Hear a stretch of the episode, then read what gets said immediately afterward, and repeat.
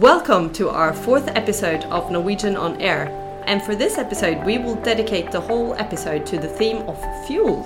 Interesting, both with regards to the environmental impact and to cost. Yeah, fuel is definitely uh, the largest operational cost of, of any airline. Uh, and for Norwegian, it constituted uh, 24% of our operational costs in 2017. Yes, it did. So, the way we look at it, a large share of the fuel bill is, of course, given and outside our control.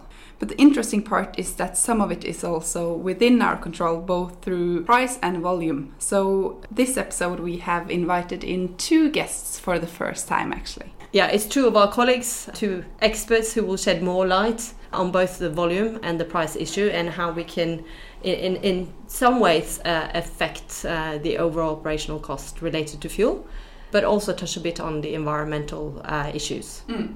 But before we invite our guests, something is happening in Argentina this week. Yes, actually, uh, the Norwegian uh, king and uh, queen is on an official state visit to Argentina, and uh, we are delighted uh, to share that uh, there will the queen will mark the official opening of Norwegian's presence in Argentina. So it's Argentina is, is becoming a reality for us, which is so exciting. So stay tuned. Now we have with us Stig Patey, who is a manager for fuel savings, but also works with flight supports and are involved in several projects within Norwegian related to uh, optimize how we fly. And he also work uh, has been working as a captain for Norwegian from our Oslo base for several years. So welcome. Thank you for inviting me. We always brag about how modern uh, Norwegian fleet is, and especially when the oil price is high we say that we have an advantage. But how big is really this advantage? Well, the advantage with new, brand new aircraft is really uh, it's really a big thing because it's not it's not only about the airframe being more aerodynamic. It's also about the engines being more fuel efficient. So the engine burns less, and the aircraft itself needs more uh, needs less thrust to uh, to to operate and and a brand new aircraft will also have uh, less of uh, maintenance issues, so uh, we can operate the aircraft more efficient. What other measures are the most important to improve the fuel efficiency? Well, in terms of uh, fuel efficiency now in, in, in Norwegian, it's not only about the new aircraft, it's also that we have more direct flights. So we operate uh, point to point without going via any hub. Having an additional landing definitely adds to the overall fuel burn and we try to avoid that and we also try to ensure that we have a high load factor on the aircraft. I, I don't want to leave the fleet uh, because um, there was this uh, ranking from the International Council on Clean Transportation a few years back where they looked at the top 20 airlines on transatlantic routes and just seeing how to benchmark the fuel efficiency and, and could you give us some, you know, dive a bit into what does it account for?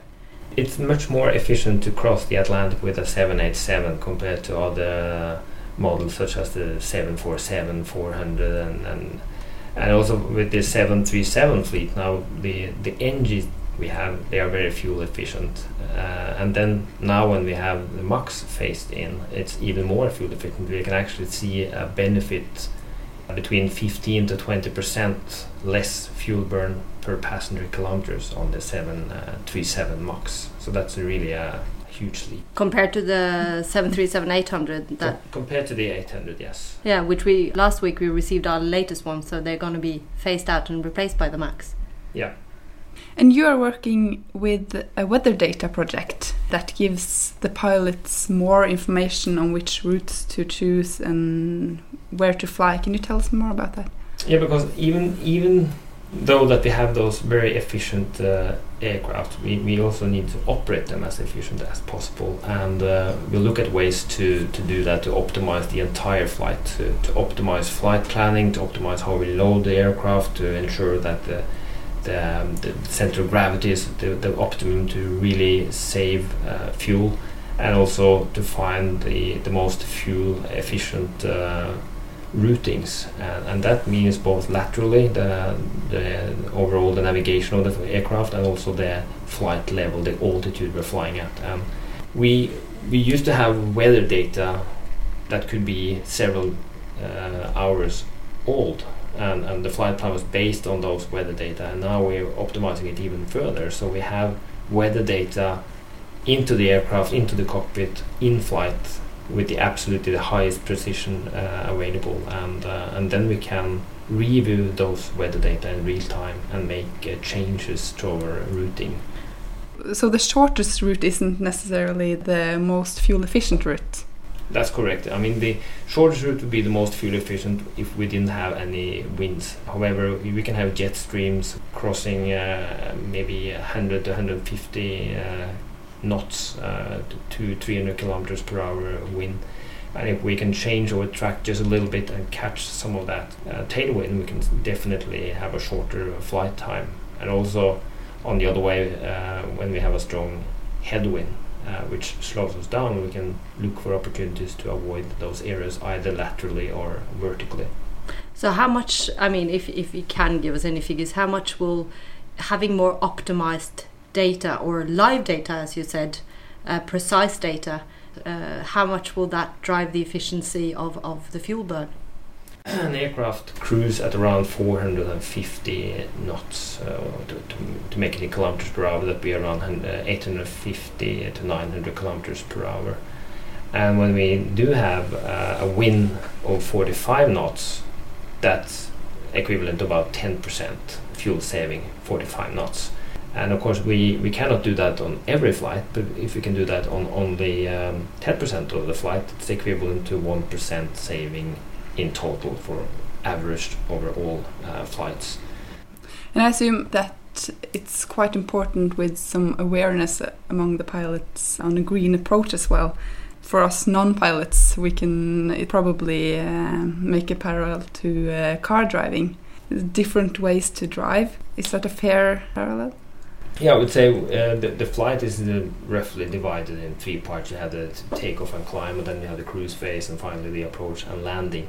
And we try to optimize all of those uh, stages. And uh, for the green approach, has been um, kind of a buzzword in the industry for more than 10 years. And it doesn't really help to claim that you have a green approach if you do it in an old aircraft. So, with our modern aircraft, we can from top of descent where we start to leave the cruising level all the way down to landing we try to keep the engines at idle we, we try to have an optimized path where our accurate wind data enables us to precisely calculate the descent to arrive uh, on uh, on ground with the absolutely minimum fuel burn.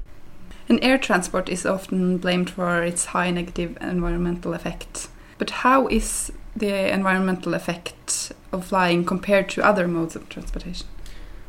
Well, that's a very interesting question because we, do have a lot of um, a lot of impression in uh, in society today that uh, flying is very environmentally uh, unfriendly, but the reality is different. We can look back to the 60s when aircraft took off. You could see a lot of smoke pouring out of the aircraft, and those were the days where the aviation probably not that uh, environmentally friendly, but we have had a huge leap in development of, of environmental friendly aircraft and engines, largely driven by high uh, fuel prices and uh, the need to really cut down on fuel and to, to have a better environmental um, philosophy. And, and the aircraft today can actually beat other modes of transport even trains on on uh, some uh, segments. There's actually a recent uh, study from the US where they compared transportation by train versus aircraft on certain uh, distances. And uh, the main result was that the aircraft was actually the most um, environmentally friendly. And, and the, the thing with this study is that you have to consider not only the kind of uh, emissions you get out of the tailpipe, you need to include the infrastructure, all the secondary effects. So if you look at the total lifespan of a mode of transport. Uh, the uh, railway system needs a lot of uh, servicing, a lot of infrastructure. You need less infrastructure for an aircraft, obviously, only at the point of departure and point of landing. And you can also factor in that this is the um, emissions per kilometer.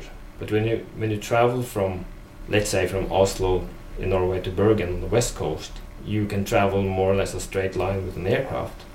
While if you take a car or a train, it will travel many more kilometers, maybe even uh, the double amount of kilometers, and and then obviously the entire uh, emissions uh, will even will go up even more. We now have fuel manager Simon Müller with us. And as an introduction, Simon has worked with fuel almost since he was born. Prior to joining Norwegian, he worked for the fuel supplier Air BP, basically sitting on the opposite side of the table. So we obviously have a lot to learn from you, Simon. Welcome. Thank you. So we'll start with the dumbest part, as we used to. And what is jet fuel, and how does it correlate with the Brent? So basically, most of you guys know that um, jet fuel is a product refined from crude oil, and so we can say that Brent is a very light um, North Sea crude oil of a high quality that is basically used as a major benchmark for the global oil pricing. Now, jet fuel is a refined crude oil, so the jet fuel price correlates heavily to the um, crude price. So a premium is added on top of it to include basically refinery margins to extract the jet from the crude oil, and that is called the jet crack spread. And basically saying the jet fuel is more expensive than crude oil. So, is there a rule of thumb of the correlation between Brent and jet fuel? It's hard to say because it always differs on different economies, what is needed more. Now we have a very cold temperature outside, so there might be more heating oil produced or kerosene in the refineries, so there will be less jet fuel available, so the price will increase. So there's it always differs on time of the year, demand. Summertime, you need more jet fuel. So it's we can't really say it is a is a fixed correlation, but um, it differs depending on the markets. But since since fuel is is really for airlines the biggest operational cost, and and obviously we hedge. So do we then hedge uh, jet fuel or Brent? We do hedge jet fuel directly. Yes. Hmm. Okay. So, so obviously, I mean, hedging is, is part of an in more or less an insurance uh, can be. So you can end up, you know, having to uh, spend a lot of extra money, or you can win. Yes, exactly. So basically, the oil markets have a very high volatility depending on what's happening in the world. If there is a, a major crisis or war or certain natural uh, nature issues like uh, hurricanes or, or, other things we, we have seen in the last couple of months. So we want to have a security against this volatility. So we say we hedge a certain part of our volume out into the future to secure our oil price. So whatever is going to happen on the markets, we know what fuel will cost for us. So we can plan for that and we can basically adjust also our ticket price according to that. So, so is there a general rule of how large proportion of your total uh, fuel demand uh, that you will hedge, or, or how do you how do you work that out? I, I guess um, there's a lot of analytic and data going into that. Yes, indeed, indeed it is. And there are there are several airlines around the world that have different models. Some hedge up to 100%, some hedge nothing at all. And we in the past hedged up to 50% of our volume, and we were quite su- successful with that. So I think for the future we'll do more or less the same thing. But um, it's quite important what the competitors do as well, since the fuel bill often affects the prices. So, do you look a lot to the competitors? I mean, we, we, we look at it, well, what is reported in the markets, but in the end, we follow our own strategy. We think it's the right way to do, so we follow that. How, I mean, how uh, much in advance do you hedge? And, and how is that uh, decision made? So basically, we look what are the markets doing, what are the price levels into the future, which is called the forward curve. Currently, what we have in the market is a backwardated forward curve. That means the price in the future is lower than it is today. So we see if that is a decent level for us, and then we go forward up to, let's say, 16, 18 months forward. And if markets are better, we might do a bit more or less. And we have done some hedging the last few weeks, haven't we? We did, yes, mm. yes. So hedging is then one way to affect the fuel bill, and another way is uh, the so-called differentials. Can you tell us what is this differential? Yes, so the differential is a very common term in the aviation fuel business. It is not it is that part of the fuel bill that is not directly linked to the crude oil prices. So in short we can say it is the logistics fee from the trading hub into the aircraft wing.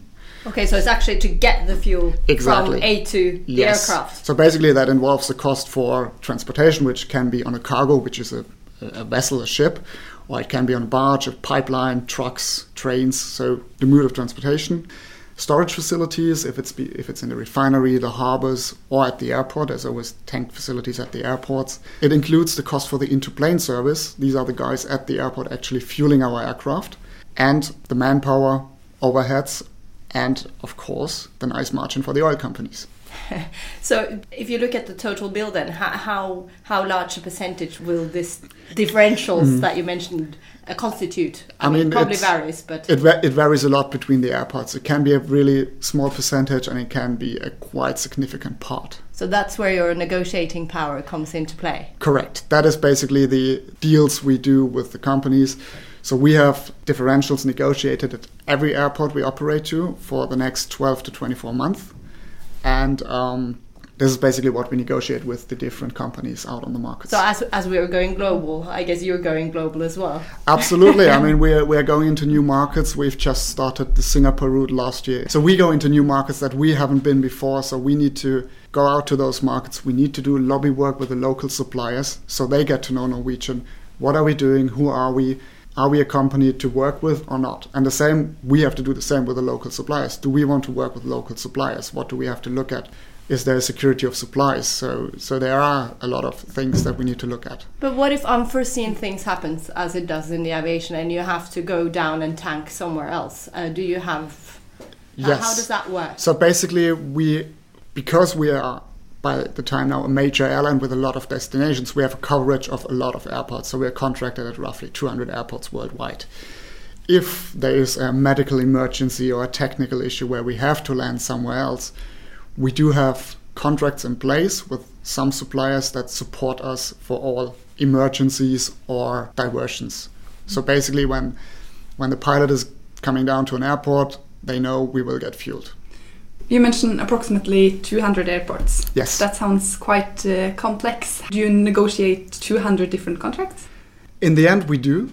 So we have, for every single airport, we have a, a supply contract. Now we have suppliers that can cover certain areas with a lot of airports, others can cover only in some regions. So we have basically split up our regions into different areas of the world. So we have the US, we have Southern Europe, we have Central Europe, Northern Europe, and that's how we basically manage the process. And you also mentioned that this differential is different from airport to airport, and that brings us over to uh, tankering. Because it's always a trade off on where you get the lowest prices and whether you should tank more fuel than you need for one specific flight. Yes. Can you tell us more yeah, about that? correct. So the first part of it, the differential can vary at airports of a similar size, very close to each other by over 150%. So at some airport it can be very cheap, and in the other it's very expensive even if you look at it at the first glance, it doesn't make sense, but that's how it works, which is mainly because of different supply chains, higher costs, and the competitive situation at this airport. So, if we look at tankering, in the perfect world where every airport would have the same price, we would just take the fuel we need from A to B and a little bit extra for diversions, weather, emergencies. Now, with this differential varying so much at the airports, we try to use a model where we optimize where we uplift fuel. So, if we, for example, fly from an airport that is at a lower price, we might uplift more than on the next leg that is on a higher priced airport. But again, like you said before, it always varies. It's a trade off between weight and balance. How much fuel can we take?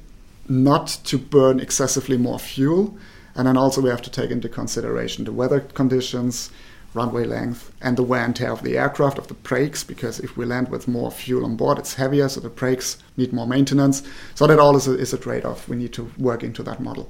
Very complex. It is. And this is all data that the pilots receive before they uh, decide how much fuel yes, to tank. that is right. Yeah. So we've we've updated our system with the current pricing at the different airports, and then with the flight plan data and weather data, this will give us a fuel figure to uplift. When we talk about fuel, we can't avoid talking about uh, uh, emissions also. And and today we have the European emissions trading scheme. Yes that is right. So there is a, a trading scheme right now from the European Union um, where a certain part of our emissions need to be offset with different measures. And um, we will see a major change in this in the coming years where the global CORSIA program has been brought up by the ICAO and all the ICAO states including all of the European Union states the US Asia Asian states and South American states. So this new program will cover the whole of the world of aviation, all the flights, international flights only, but all the flights will be covered in this. There will be a threshold by 2019-20 where the emissions will be measured, and everything that is above this need to be offset by certain market-based measures. Yeah. So, so how will this affect our way of? I think it will affect the the whole airline industry because everyone will be part of this trading scheme. So everyone needs to go out and manage the emissions more efficiently, and I think we are very well set up due to our fleet and due to our emissions being lower from the beginning, as we have a more modern fleet than some of our competitors.